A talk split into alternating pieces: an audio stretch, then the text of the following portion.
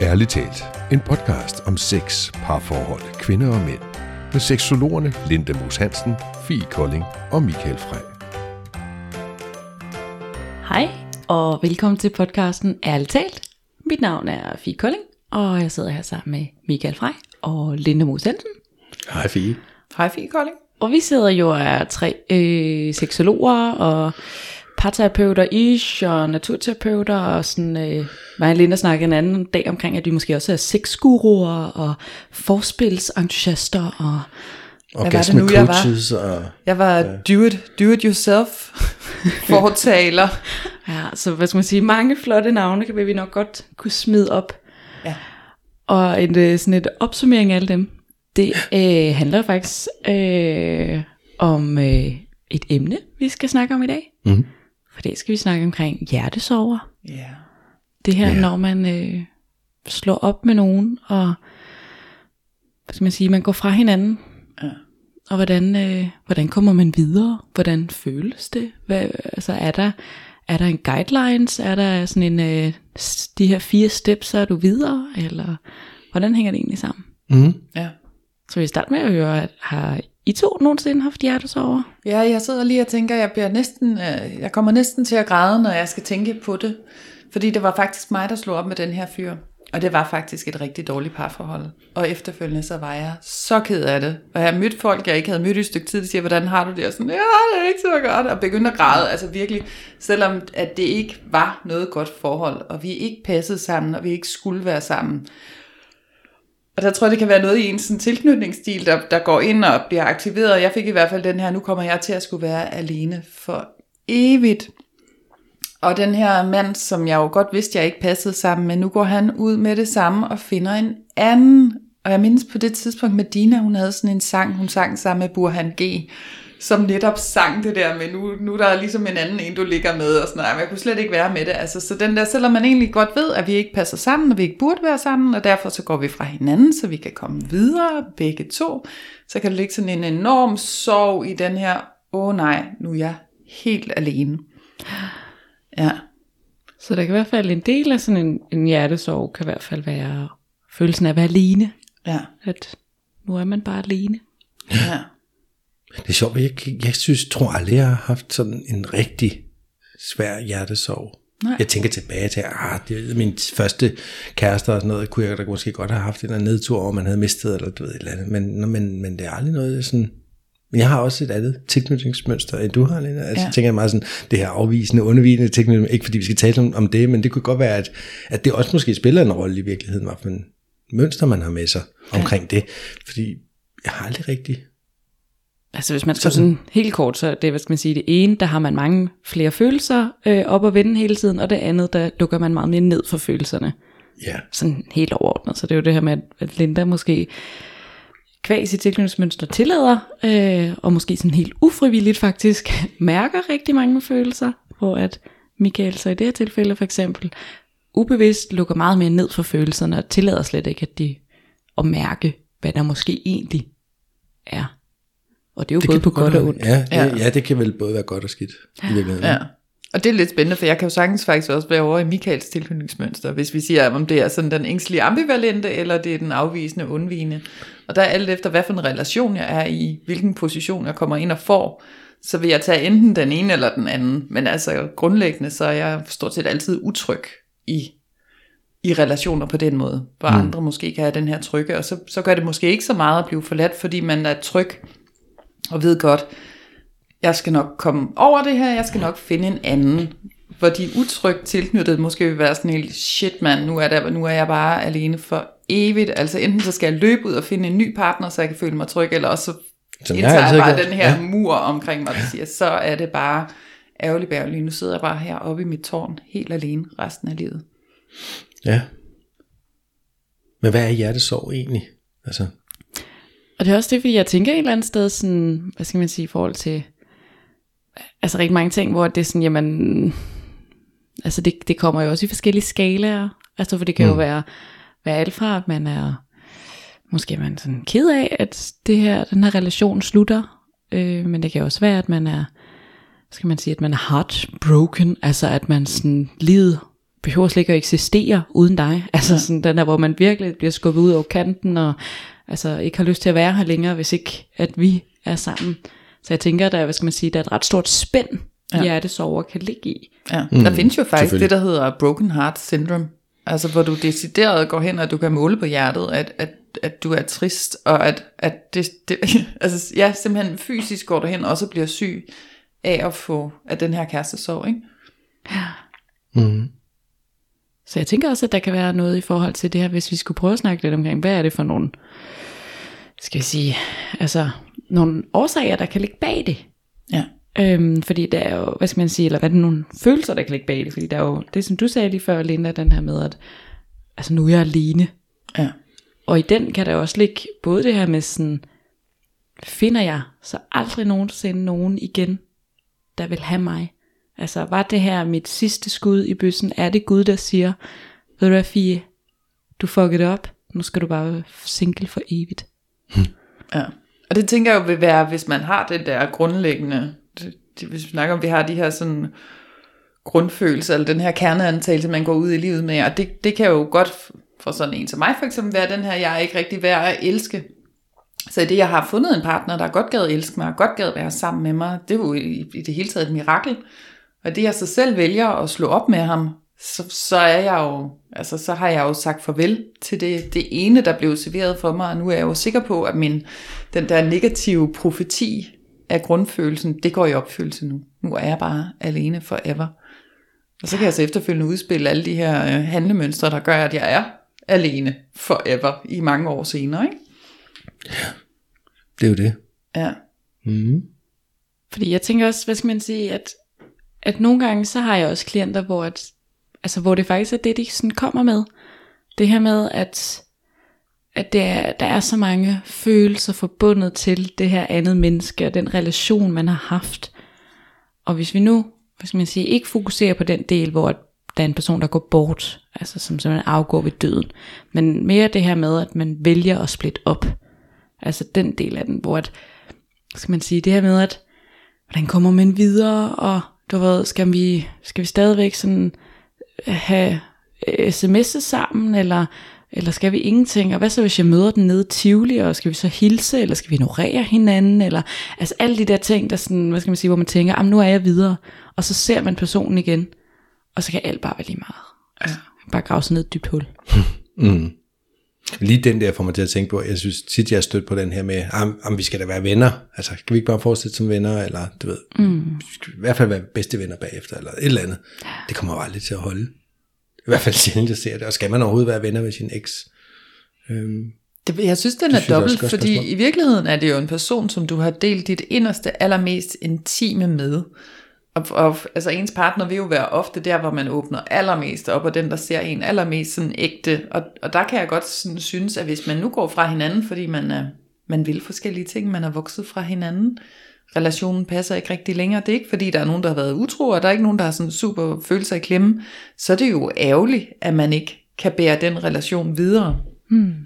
Fordi den jo ja. alligevel er så stærk.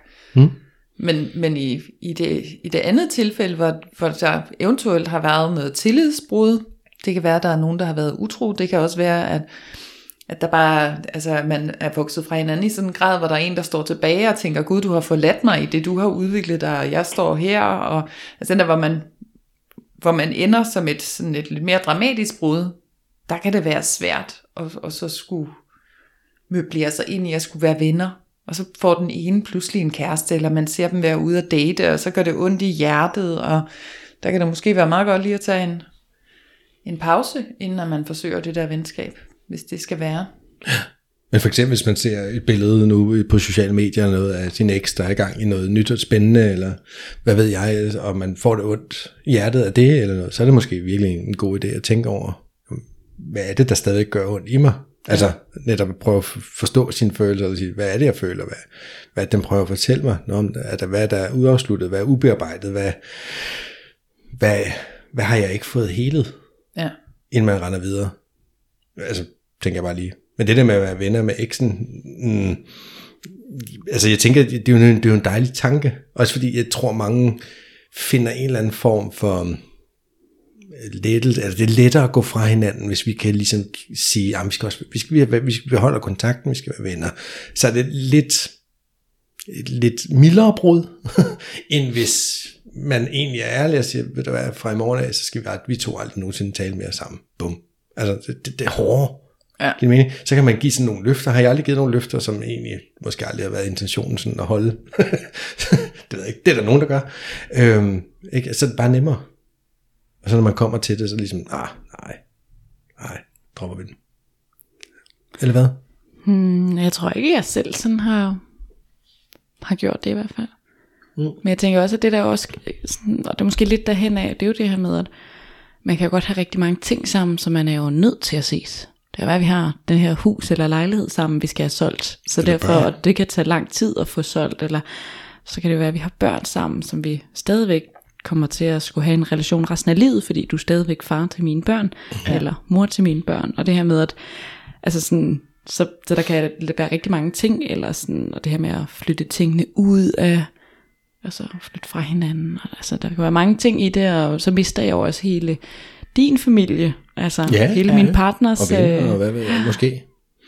så der kan jo i hvert fald, hvad skal man sige, det er jo ikke, når man sådan går, vælger at gå fra hinanden, og skal man sige, at man, det, det er svært, og det er hårdt, og man måske sidder tilbage med sådan en, sådan en hjertesorg, men, men det er jo oftest ikke kun, fordi at nu mister jeg den her partner, jeg mister også, hvad skal man sige, måske de fremtidsplaner, vi havde omkring, at vi skulle have børn sammen, og hvad mm. de skulle hedde, og hvilken privatskole de skulle gå på, og hvilke ferier vi skulle ud og opleve, og hvordan vi skulle fejre dine forældres sølvbryllup, og, altså hvad skal man sige, alle sådan nogle ting, man også øh, får bygget op.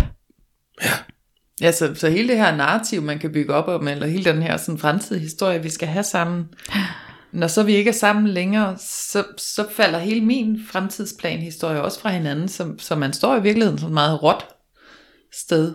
Jeg skal også ud og finde et nyt sted at bo, hvis vi nu havde boet sammen. Mm. Alle dine venner, kan jeg tillade mig at se dem? Dem har vi set meget, for jeg har måske negligeret mine egne veninder, så står jeg måske sådan lidt alene, fordi de sidste 10 år, jeg var sammen med Johnny, der har jeg lidt dyrket hans liv. Altså, så det, er- det er da virkelig øh, et sådan, øh, hvad hedder det? Et ømt sted at stå, nyt sted. Mm-hmm. Åbent sted.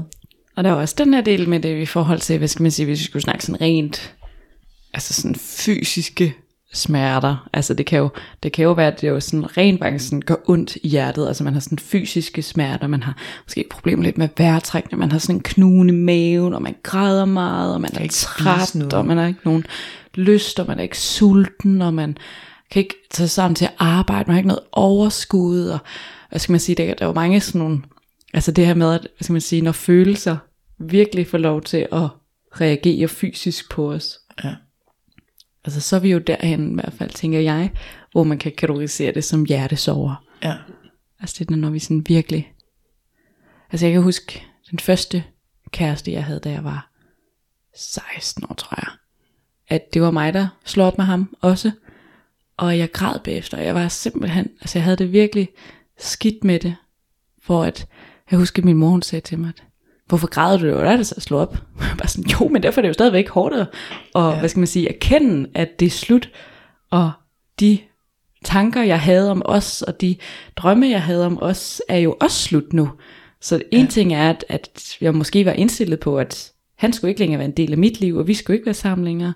Men alt det, der ligger, alt det, jeg også sagde farvel til, altså, og måske hele mit image omkring, at jeg var sådan en, der havde den her kæreste, Mm. for eksempel. Mm. Altså, det, det, der kan også ligge meget sådan, i hvem man er sammen med, for eksempel. Ja. Ja. Altså jeg har en klient, som, som for meget nylig har slået op med sin kæreste, og man kan sige, han var i en relation, den var på ingen måde sund for ham. Altså den gjorde ham ulykkelig i virkeligheden at have den her relation. Og så kom han jo så selv frem til, at det rigtige var jo nok at, at sige farvel og tak. Og det har han så gjort, og det gør bare, altså når vi taler sammen, det, han, det gør ondt. Altså han er virkelig ked af det, det har ramt ham hårdere, end han havde regnet med. Og, og, og det er også bare det, vi havde en snak om, at sige, det, det er ikke altid fedt at gøre det rigtige. Altså det, der er det rigtige for dig. Mm-hmm. Det kan sagtens gøre en nas. Altså mm-hmm. det, det, det kan det. Altså, øhm, men så håber jeg på, at man kan finde en eller anden form for, for motivation eller power i at vide, at det bliver godt igen.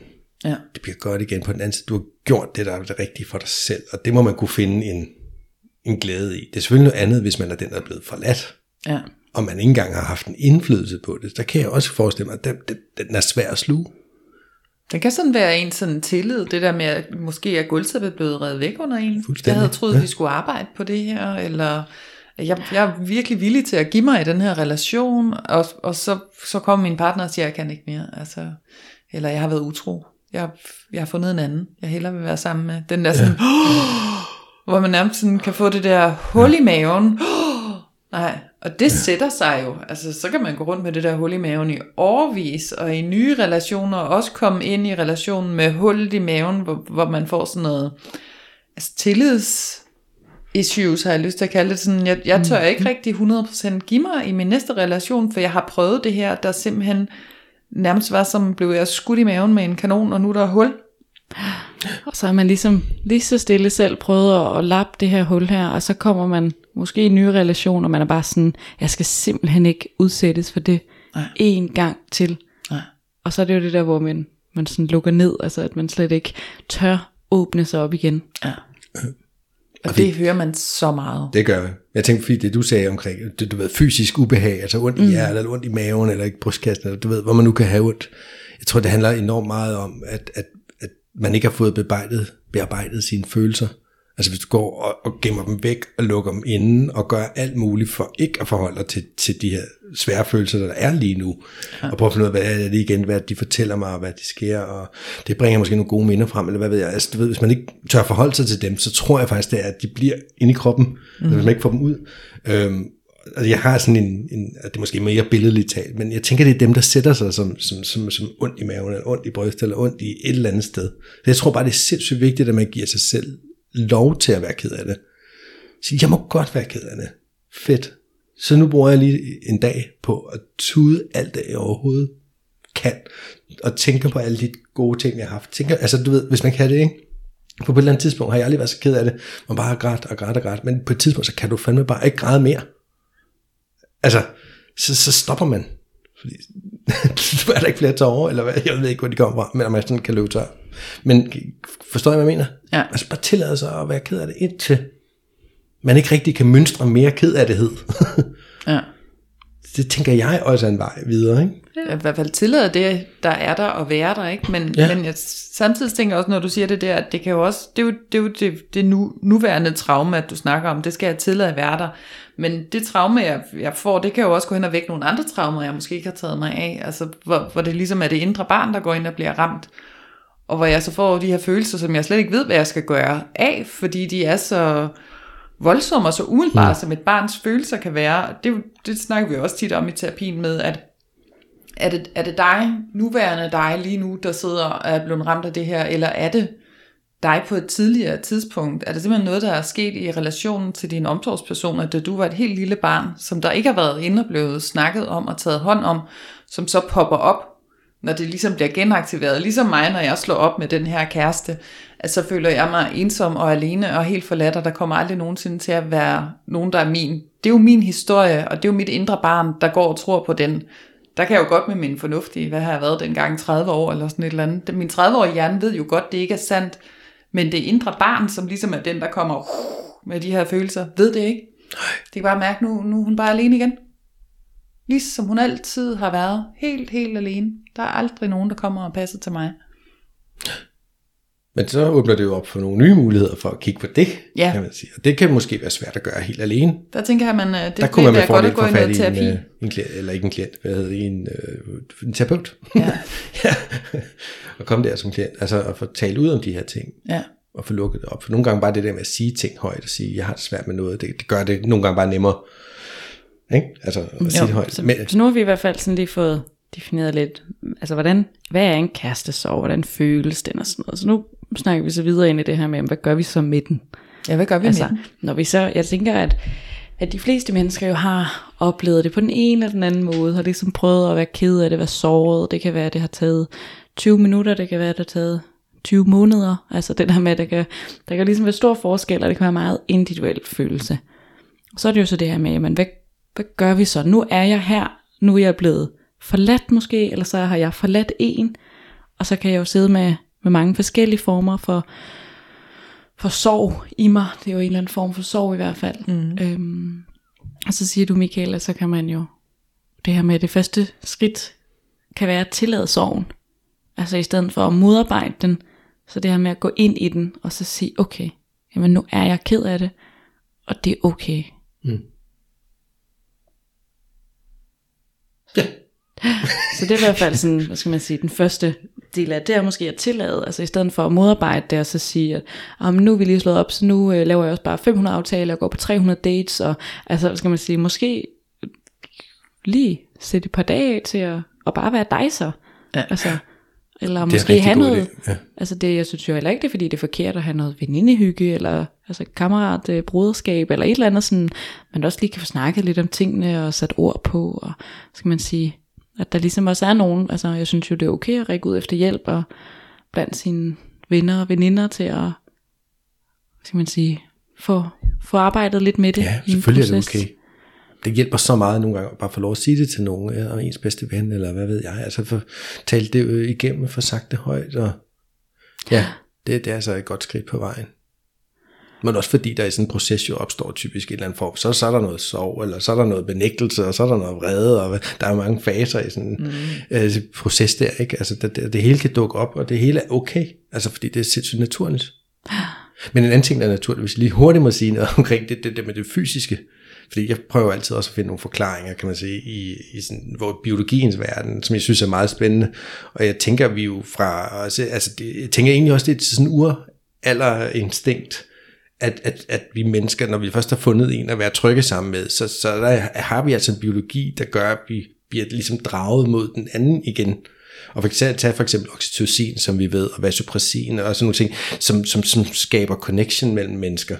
Altså det er sådan nogle hormoner, du Det er snakker hormoner, og, det, og, og vi har øh, hormoner og de her øh, neurotransmitter og ting sager i hjernen, og det vil sige, når vi udskiller så lad os sige ekstra meget oxytocin, fordi vi er blevet forelsket på et eller andet tidspunkt, så skaber vi jo også, kan man sige, hvis der kommer en større mængde oxytocin, så skaber det flere receptorer øh, til oxytocin i hjernen, og det er i vores hormoner generelt. Og nogle flere øh, receptorer vi skaber, fordi vi har oplevet noget, så står de jo der og skriger, kan man sige, på mad. mm. øhm, så når de lige pludselig ikke får det, jamen så er det jo lidt, ligesom abstinenser for at holde med at ryge. Der har du også en receptor, der har været vant til at fange, lad os sige, nikotinen. Og lige pludselig så kommer der ikke nikotin, så står de og skriger på nikotin. Og det er jo derfor, man også føler en, en, en fysisk ubehag. Og jeg tænker, at det samme måske kunne gøre, altså, gøre sig gældende omkring oxytocin, og de ting, som vi har haft mere af på grund af vores partner, det har vi lige pludselig ikke. Nej. Og så står der nogle sultne receptorer og skriger.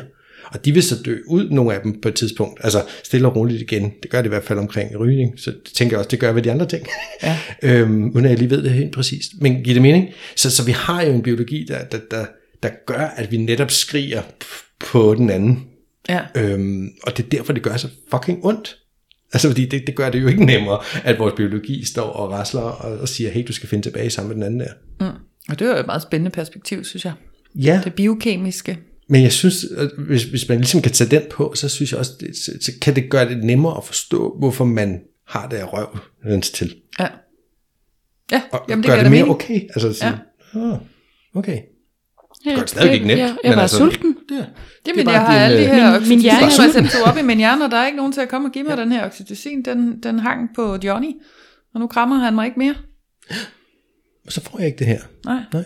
Men din krop vil jo stadig gerne have Så det. jeg har abstinenser jo faktisk, efter For ligesom, min eks. ligesom hvis vi har lært, at chokolade det får os til at føle godt, jamen så har vi også lært, at vores partner får os til at føle godt. Og Mhm. når vi ikke, hvis vi lige pludselig ikke kan få den der chokolade, så skriger hele vores system jo på det, vi ikke kan få. Ja, Og det samme gælder partneren. ja. Så det, der er jo en ret naturlig, kan man sige, biologisk forklaring om Ja. det. Så som man kunne tage med også, Ja, hvis man finder en glæde i det. det finder jeg da en glæde i. Det synes jeg, der var meget ja. interessant. Men hvad kan man så gøre? Det var det, du gerne ville hen til, Fie. Jeg, jeg, jeg kunne bare ikke brænde ind med den her. Nej, jeg det var dejligt, du kom med. Kan du få sådan en pille med oxytocin, og så langsomt trappe ud af den? Jeg tror faktisk godt, man kan få det, men det er ikke lige noget, du får i håndkøb. Hjertesårsmedicin. ja. Og der, hvad skal man sige, er der også nogen, der går ind for for eksempel chokolade. Fordi at det har vi også forbundet med, og at nu har vi det godt.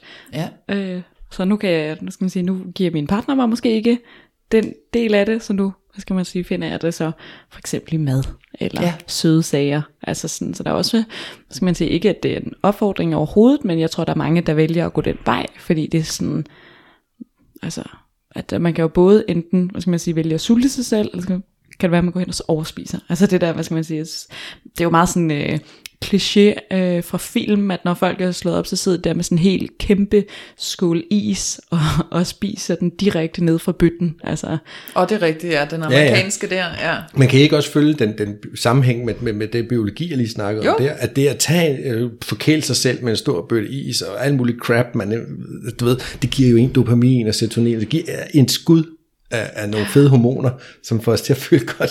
Så, Ja. så det er jo en erstatning for partneren Ja. på en eller anden måde. Ikke? Altså det er jo for at få et skud på en anden måde, og så kaster vi os ud i aktiviteter eller madvarer, som, som giver os det. ja. Der er også så det nogen, der kaster sig god ud mening. i andre partnere med det samme, ikke? Så Jamen det vil jo også give med det samme ja, det. går ud og skal finde en ny. Og så tænker jeg, dem der farer ud og, og dater og gør ting med det samme, altså, du ved, jamen det, det er måske i virkeligheden et, et forsvar for, for, for, mod at forholde dig til følelser, du ikke har lyst til at kigge på. Ja, og, og mod Altså, den her manglende biokemi også, ikke? Ja. Jo, jo, også det. Så jeg tænker, at det er lidt, det er en, der er to ting i den, ikke? Ja. Den ene er for at tilfredsstille et eller andet indre behov, og jeg tror, at jeg har sagt til nogle klienter, at hvis du, hvis du, altså, du bare gør det for at få lidt trøste sex, du ved, altså whatever, så gør det. Men jeg synes ikke, du skal gøre det for at finde en, en erstatning for din gamle partner lige nu. Der mm. tror jeg, det er bedre at bruge tiden på lige at få pakket ud, altså sin bagage ud. Forstår jeg, eller, det er fordi, jeg har brugt engang sådan et billede på, jeg tror, når man er i et parforhold, så, så gør man også nogle gange noget for at tilpasse sig hinanden, og der er nogle dele af ens personlighed, man gemmer væk, eller du ved, der er nogle ting, man måske ikke lige, der, der, der får lov at fylde i dit parforhold. Det putter du væk, nu spiller lidt så ned i en kasse, og så ned på SureGuard Self-Storage, og så står din, øh, halvdelen af din personlighed dernede. øhm, og hvis du ikke når ned og henter din kasse med resten af dig, øh, så går du jo videre i et nyt forhold med den samme, altså med den samme øh, øh, del gemt væk, som står nede hos Sugarguard, og det du har tilbage, det tager du med. Mm. Og så, så tror jeg ikke, man kommer, så får du, så tænker jeg, at dit næste forhold bliver nøjagtigt ligesom det, du lige kom fra. Ja. Men hvis du når ned og henter din kasse og får kigget på de dele, på de, og får hentet din personlighed hjem og tager dig på igen, så kommer du videre og har en ny chance for at skabe en ny type forhold, tror jeg. ja. Og det tror jeg også er en, er en del af den her sådan hjertesorgs bearbejdelsesproces. Altså det er lidt den her, hvad skal man sige, at, at en ting er jo lige den første tid, som kan vare alt fra 20 minutter, altså, men hvor man lige sådan 10 er, år. er lige præcis, hvor man sådan er deprimeret, og man er sådan ked af det, og man er sådan ondt i hjertet, og man græder og sådan noget. Men så den næste del, hvad skal man sige, hvor det jo godt kan følge med bare i meget mildere grad, så du kan godt få en hverdag op at fungere, du kan godt tage til en fødselsdagsfest igen, og altså man kan sige, det hele fungerer, men, men følelsesmæssigt, så, så er der måske bare sådan en forladthedsfølelse, eller en ensomhedsfølelse, eller hvad skal man sige, hvis nu man, altså også jo ældre man bliver, hvis man for eksempel ikke har børn, nu er sådan, men nu har jeg så, du ved, nu har jeg spildt min chance, nu når jeg aldrig at få børn. For eksempel, skal jeg så til at have børn alene, skal jeg adoptere sig, eller, altså sådan, hvad skal man sige, så det kan jo også aktivere rigtig mange andre ting, sådan, hvad skal man sige, livskriser, øh, det kan mm-hmm. sådan sætte gang i, hvis man er 34, og, og man er gået fra hinanden efter 6 år, eller et eller andet, hvad ved jeg. Mm-hmm. Så det der, hvad, hvad så nu? Altså, ja. det var ligesom det her, der var planen. Øhm, så, så jeg tænker, at en stor sådan, del af den bearbejdelsesproces, det ligger i det her, som vi tit har omtalt med at finde hjem. Altså simpelthen find dig selv, find hjem til dig selv, find ud af, hvem er du egentlig, hvad er dine drømme, hvad er dine prioriteringer, hvad er dine værdier i livet, hvad er dine lyster, hvad er dine behov, altså sådan hele den her med at, altså i mit tilfælde vil det jo så være at finde ud af, hvem er Fie Kolding egentlig? Hmm. Om Fie Kolding, hun er, hun er sådan en, der er meget, du ved, hun er seksolog og parterapeut, og hun bor i København, og ja ja, men, men hvem er hun? Mm. Altså den der med at finde ind til, hvem er Fie egentlig? Ja.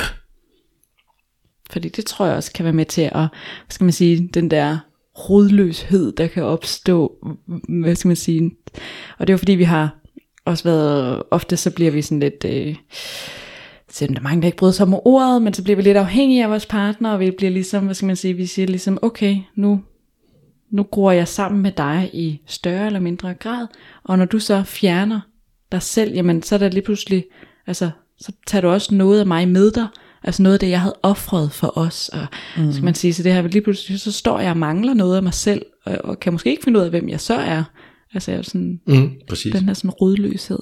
Men hvis man kan få øje på, hvilken del af dig selv, der så mangler, så er det jo et, et, et rigtig godt sted at starte sin selvudvikling med at få fikset det. Sådan, så du ikke vil ende i den situation, at du lige pludselig mangler selvtillid. Eller hvad, altså, hvad, hvad det end din partner har givet dig, så du sørger for, at du selv har det, inden du går ud og finder en ny partner. Fordi så vil du ikke finde en partner, som giver dig det. Så vil du finde en partner, der giver noget andet. Altså giver det mening? Mm. Igen, der snakker vi også skyggesider og alt det her, vi har snakket om også mange gange. Men, nå, så det er, ja, det var det, jeg vil sige med det. Men, men jeg, jeg bruger så altid, jeg bruger meget sådan en sportsmetafor. Mm. Jeg har måske, jeg kan ikke huske, om jeg har brugt den før. Kom med den. så nu kommer jeg jo med den. og det er fordi, jeg har også haft nogle klienter, som måske har siddet der, og, altså, de, altså, de har haft det brud, de beskilt, whatever, og de har måske mistet lidt troen på at kunne finde kærligheden igen, eller et eller andet.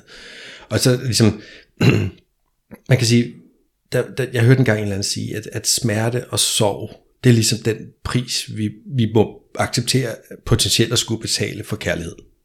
Men det er altså bedre, kan man sige, at have elsket, end, end aldrig have elsket.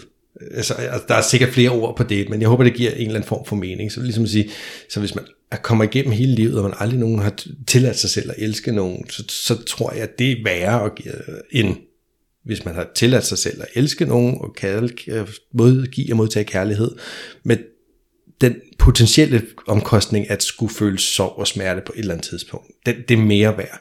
Og, og der er også en, jeg ved ikke om det var i buddhismen eller et eller andet, hvor de siger, øh, smerte er uundgåeligt. Altså livet er smerte. Du, du kommer ikke udenom, at noget vil gøre ondt. Mm. Men lidenskab, nej ikke lidenskab, hvad, hvad hedder det? Og nu mistede jeg ordet. Smerte er... Nej, nu har jeg ikke mistet ordet. Var det kærlighed? Nej, Smerte er... altså, altså smerte er uundgåelig, men... Altså, jeg havde det lige før, men... Hold da kæft. Nej, det kommer jeg tilbage til.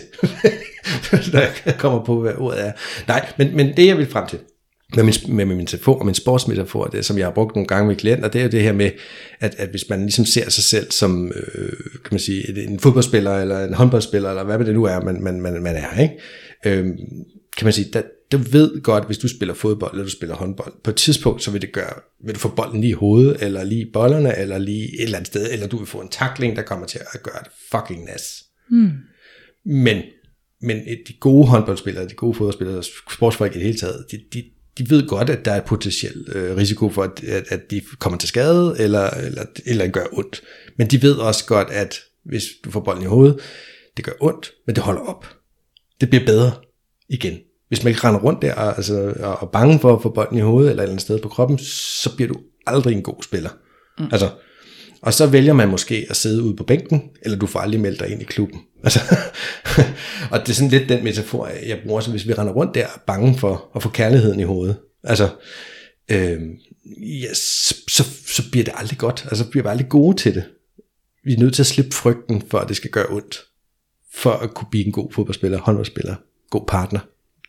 Forstår I min metafor? Mm. Og så tænker jeg, jo, og så er det måske, man kan sammenligne et brud med, at du er spiller, yes, og nu fik jeg en, en knæskade, eller du ved, jeg fik en skade, og så kan jeg ikke lige spille et stykke tid, og det er fordi, du er lige nødt til at få, få fikset den her skade, og få den, lade den hele, og lade den blive god igen, dine muskler, hvad det Så er, der kan går det være, man stykker. til en fysioterapeut og får lidt hjælp. Så tager man jo typisk til en læge af en eller anden art, ikke? eller fysioterapeut, og man får noget behandling og noget i en ispose, og du får nogle krykker, og hvad ved jeg, og så bliver det godt igen. Og det er jo lidt det, jeg tænker, vi som, som, som seksologer og terapeuter i det hele taget, kan støtte klienterne med, det er en, en, en, en ispose til uh, din kæreste uh, sover, eller, ja. altså, giver det mening? Ja. Så, og så bliver det jo helet igen, og så må man tilbage på banen, altså, mm. og spille. For du sidder ude på bænken og kukkelurer, så scorer du aldrig. Så man er nødt til at først tage et røntgenbillede for kortlagt. Hvor slemt er det egentlig? Hvad er der gået galt? Ja. Ja, røntgenbilledet. Det er første station. Men ja, ja jeg synes, det, Ja. ja. den giver god mening. Altså det der med, og så, hvad skal man sige, i forhold til det, vi sådan snakker om lidt før, det der med, at altså, man mister måske håbet troen, lysten, gejsten for at gøre det igen. Altså så, øh, det er bare ubehageligt, og jeg sådan er bange for det, men hvis vi er bange for det, så kommer vi heller aldrig til at opleve det. Nej, men det kan jo være nu, hvis jeg, det er min tredje knæskade, altså jeg, jeg er simpelthen bange for, at næste gang så ryger knæet, så skal jeg ind og have en knæoperation og have et helt nyt knæ, altså. Så man kan jo godt blive sådan mere og mere påpasselig ud i sit øh, Men det er vel også okay. fodboldspilleri. det kan man jo nemt. Ja, Ja, Det er vel også okay, at du ikke kaster dig ind i alle glidende taklinger, men siger, okay, jeg venter på, at altså, der er måske en, der spiller bolden til mig, og så ja. altså, spiller jeg retur. begynder at spille, spille skak i stedet for. Nej, og nu kom jeg på det ord. Jeg havde glemt det før. Ja. Øh, det var meget tæt på lidenskab. Det var lidelse. Ja. Altså smerte er uundgåelig, men lidelse er frivillig. Altså hvis du, vil, hvis du vil fastholde dig selv i en eller anden lidelse, så er det dit valg. Men, men, lide, men du behøver ikke at lide. Mm. Du kan ikke undgå, at det gør ondt, men du behøver ikke at lide. Nej. Giver mening? Ja. Altså det synes jeg også er en meget god måde lige at se det på. Altså det der. Så, så hvis man mister troen, og man lukker hjertet, og det, altså, det sker aldrig igen, så tror jeg det i virkeligheden, det er fordi, man fastholder sig selv i en eller anden lidelse. Og så synes jeg, det er et spørgsmål også at kigge på, hvad giver det mig at have den tro, at jeg aldrig, der ikke er nogen derude? Altså er, er det virkelig noget, jeg går og siger for at beskytte mit stakkels lille hjerte? Altså du ved, og så er det nemmere at sige sådan, eller hvad er det, der sker? ja, hvor kommer det narrativ fra? Er det, er det dit indre barn, der ikke fik Det kunne kærlighed det godt være. fra din mor og far? Ja. Altså sådan helt, helt basalt, helt grundlæggende, helt tilbage dertil, kan det jo stamme. Det kunne det være. Altså får du den her overbevisning, du bærer med dig resten af livet. Så hver gang der ligesom sker et eller andet, der kan bevise det, eller ligesom støtte op om den overbevisning, så kan du se, se, ja, Ja, ja. For jeg er med på, hvis jeg, hvis jeg brækkede benet hver gang jeg spillede fodbold, så ville jeg sgu nok holde op med at spille fodbold, ja. efter jeg har gjort det nogle gange. Den er jeg med på. Men så må man prøve at finde ud af, altså, hvad, hvad kunne jeg udvikle? Hvad, hvad kunne jeg træne? Hvad for nogle færdigheder kunne jeg, kunne jeg gøre mig stærkere? Kunne jeg gøre mig et eller andet? Du ved, så der er større chance for, at jeg ikke brækkede benet, jeg hvorfor har jeg fodbold. så svagt et ben? Hvad er der med det Ja, ben? hvad er der Skal jeg kigge ben på, der, ikke? hvordan Ja. det voksede ud dengang? Ja. Så, så, så, når vi snakker forhold, så tænker jeg, "Nå, det, det er jo der, man skal gå ind og kigge på, hvorfor er det, jeg kommer til skade hver gang? Hvad fanden er det, der går galt? Fordi der kunne være nogle svar. Mm-hmm. Og nogle ting at arbejde på. Ja. Inden man kaster sig tilbage på banen. Ja, så man ikke retraumatiserer sig selv Præcis. Ja. med hjertesover igen og igen og igen. Og jeg tror også, øhm, jeg havde også på et tidspunkt en god snak med en klient omkring det her med, at, hvad skal man sige, at, at man jo godt kan være, øh, sådan, måske føle, at man har flere følelser end andre. Altså det her med, at jeg, jeg du ved, jeg, altså, der er bare så mange følelser inde i mig, at jeg kan næsten ikke sådan rumme dem. Hvor vi også snakkede omkring det her med sådan det biokemiske i forhold til, at, hvor jeg siger sådan, jamen, hvis vi forestiller os, at, at gennemsnittet så er, at man udskiller, øh, udskiller sådan, øh, 10 serotonin øh, hormoner og 10 dopamin og sådan, altså, hvad skal man sige, hvor det gennemsnit er jo dannet ud fra, at der jo er nogen, som måske udskiller 16, og der er nogen, der måske udskiller 4. Altså det der, hvad skal man sige, der er en årsag til, at, at man har fundet et gennemsnit, hvor at, at i hans tilfælde kunne det jo godt være, at grunden til, at alting bare hver gang føles så meget mere, er fordi, at han er mere i sådan, altså den sensitive gruppe, men det der med, at, at hans hormoner måske bare er, at der bliver udskilt 16 hver gang, så derfor, hvad skal man sige, kan det jo godt være, at de gode dage også er meget bedre, eller hvad skal man sige, men, men de hårde dage også er hårdere. Mm. Hvis det giver mening sådan at se det på den måde i forhold til, hvor man kan være sådan, så siger Michael, at Ej, jeg har godt nok blevet skilt tre gange, men jeg har aldrig haft hjertesover, hvor man kan sidde sådan, ja okay, jeg datede mm. en fyr i en uge, og jeg var totalt broken i fem måneder bagefter. Ja. Altså den der, hvad- skal man sige, hvor man måske ikke helt kan forstå, at du ved, at jeg har bare snakket med dig nede i Netto, og så lige pludselig så faldt jeg fuldstændig for dig, og jeg har alle de her følelser, og jeg bare drømmer omkring, hvordan vi køber hus på landet, og det bare ja. kører derud af, og så, så skriver han aldrig til mig. Og Ja. så kan jeg gå og være helt ked af det over en fyr, jeg har snakket med i Netto i køen i fire minutter. Altså sådan, hvad skal man sige? Ja, det der med, ja, at, ja. at, at så kan det være, at der måske er noget i forhold til, at jeg måske bare udskiller flere øh, følelser, hvis man skal sådan sætte det lidt på kanten. Ja, det tænker jeg. Og jeg tænker også, der er et svar i biokemien, men det skal jeg spare for. ikke det. Ja, men bare i hvert fald i forhold til, hvad skal man sige, sådan, og, og også, hvad skal man sige, øh, skal man sige, det er meget vigtigt for mig i hvert fald, når jeg har klienter, det her med, at, at vi skal fjerne den der forkerthedsfølelse. fordi at, at du er ikke forkert, fordi ja. at du falder pladask for ham nede i Netto og forestiller dig, at nu flytter I i hus og have og sådan noget. Altså det, det er ikke forkert at have det sådan. Det er heller ikke forkert at ikke vil øh, altså ikke engang gider at kigge på ham.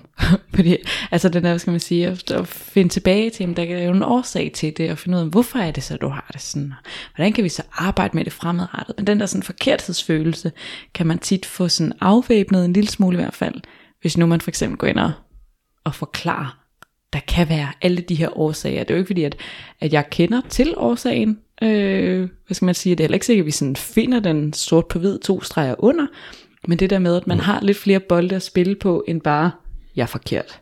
Ja. Ja, for der, er- der er jo ikke noget, der er forkert. Der er ikke nogen følelser, der er forkerte. De er der jo af en grund. Og det er også derfor, jeg tænker i forhold til sådan hjertesover, det her med, at, at når så er han bare allerede videre og har fundet ny frøken silikonebryster, og så sidder jeg her tilbage helt alene. Med mine små bitte bryster. Ja. Mine helt naturlige bryster. Der slet ikke er gode nok jo, De er åbenbart. slet ikke gode nok. Jeg må hellere få noget silikone i dem, så. Og Og altså, sidder man, og tænker det, så tænker jeg også, at man skulle lige tage og kigge på sit selvværd. Og, for det er jo ikke sikkert, det er derfor. nej, det er jeg godt med på. Men Ja, ja, hvad skal man ja, ja. sige, den der med, Men man at kan hvis- hurtigt tænke det.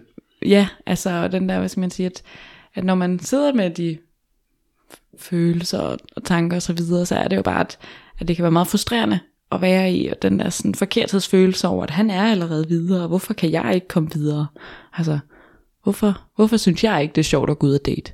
Altså, jeg har stadigvæk ikke lyst til at gå ud og date. Jeg skriver stadigvæk en sms til ham hver aften, som jeg sletter igen, uden at sende den. Altså, den der trumrum, man kan ryge ind i, hvor man er helt, altså du er i hovedet hele tiden, og sidder og kigger på billeder og sletter den, og så unsletter jeg dem igen. Der har man jo lige 30 dage på iPhone i hvert fald, inden de er sådan for real slettet. Ja. Ja. Så hvad skal man sige, den der sådan tid og proces, og det er jo, hvad skal man sige, man siger jo også, at tid lærer alle sår. Altså sådan, Det, og det gør det virkelig. Og det gør den jo. Og jeg, og jeg har også brugt sådan en tanke omkring, altså så, så må man prøve at altså, tage en person, der, der dør fra dig. Altså det kan være en forælder eller en partner, eller det kan jo være noget. Og det er jo, det er jo, altså, det er jo på ingen måde sjovt. Det kan jo også give en kæmpe stor sorg. Øh, men, men hvad er det så, der er tilbage, lad os sige et par år senere? Jamen, det må jo være minderne. Altså, den person lever videre i en eller anden form af, af gode minder. Mm. Vi husker sjældent de dårlige, ikke? men alt det, det gode, vi havde sammen, det må man jo huske. Og jeg kan huske et, med en, hvor jeg ligesom siger, det er ligesom, jeg ved godt, det er noget andet, men hvis du har været til en mega fed koncert, og du har fået en mega fed oplevelse, du er helt høj, og det, du, du, hvis du er i al fremtid, øh, når du hører de musiknumre, tænke tilbage på den koncert. Det samme vil, vil det jo også egentlig være med en partner. Altså, der vil være noget vores sang og vores dit, og vi gjorde dat, og når man gør det eller ser det, så kommer man til at tænke på det. Og der må man jo ligesom bare acceptere at sige, og ligesom med koncerten, man, man kan ikke rende rundt resten af livet og være ked af, at koncerten er slut. Øhm, du må jo huske alt det fede, du tog med dig fra koncerten, og så er det ligesom det. Altså, så hvis vi skulle rende rundt, og koncerten er slut, og bruge en masse tid på det, det, det kommer vi jo ikke så langt af. Jeg er jo med på, at forhold det er dybere, og det er noget andet. Men der er stadigvæk noget, der er de gode minder, og det er det, vi husker fra koncerten. Så kan det godt være, at de sidste par numre, det var nogle, øh, der trak tårer, øhm, som man kunne have undværet. Men, men, men så husker man det gode fra koncerten. Ja, jeg ved godt, jeg taler meget billeder. jeg håber, I forstår, jeg mener. Jeg kan godt lide billedsprog. Ja, øhm, så, så altså, jeg ved ikke, om er det fordi, jeg er mand, jeg sådan, har en meget mere praktisk tilgang til så skal der bare tænke sådan her, bum, så kører det. Nej, det tror jeg ikke. Jeg tror også, det er, hvad skal man sige, det er jo, hvad skal man sige, billeder, det er jo også, hvem man er som person og så videre. Altså, om man forstår billeder, det er jo ikke alle, der forstår, Jeg er når meget du visuel sidder jo, ja. siger billedsprog. Øhm, men det her med, jeg tror i hvert fald helt sikkert, der er den der med at, at huske på, at livet går videre, og det er okay, at han er, eller hun er i din hukommelse, og du vil nok ikke, hvad skal man sige, når du så ser den der restaurant, som var jeres restaurant, jamen, altså, så vil du da tænke på personen, men det er jo ikke ens betydet med, at du behøver at græde hver gang. Altså, og det kan være, at du gør det den første år, eller den første måned, eller et eller andet, men, men når det så er gået den tid, der skal til, men så er det også okay. Altså, Ja. Ja. Og det er lidt, nej, for det, det, der triggede mig i at sige, det var det, du sagde med, med telefonen, når man kiggede på nogle billeder og sådan nogle ting, kan man sige. Ja, altså, ja, altså jeg tænker ikke, der er noget i vejen med at, at sætte pris på de gode ting, man har haft. De gode ting, man har lavet sammen. De gode ting, altså det er jo okay. Altså, det er også totalt okay. Men det kan jo være en god idé måske, hvis man ved, at man begynder at sidde og stort tud, hver gang man ser de billeder der, så kunne det være en idé at slette dem.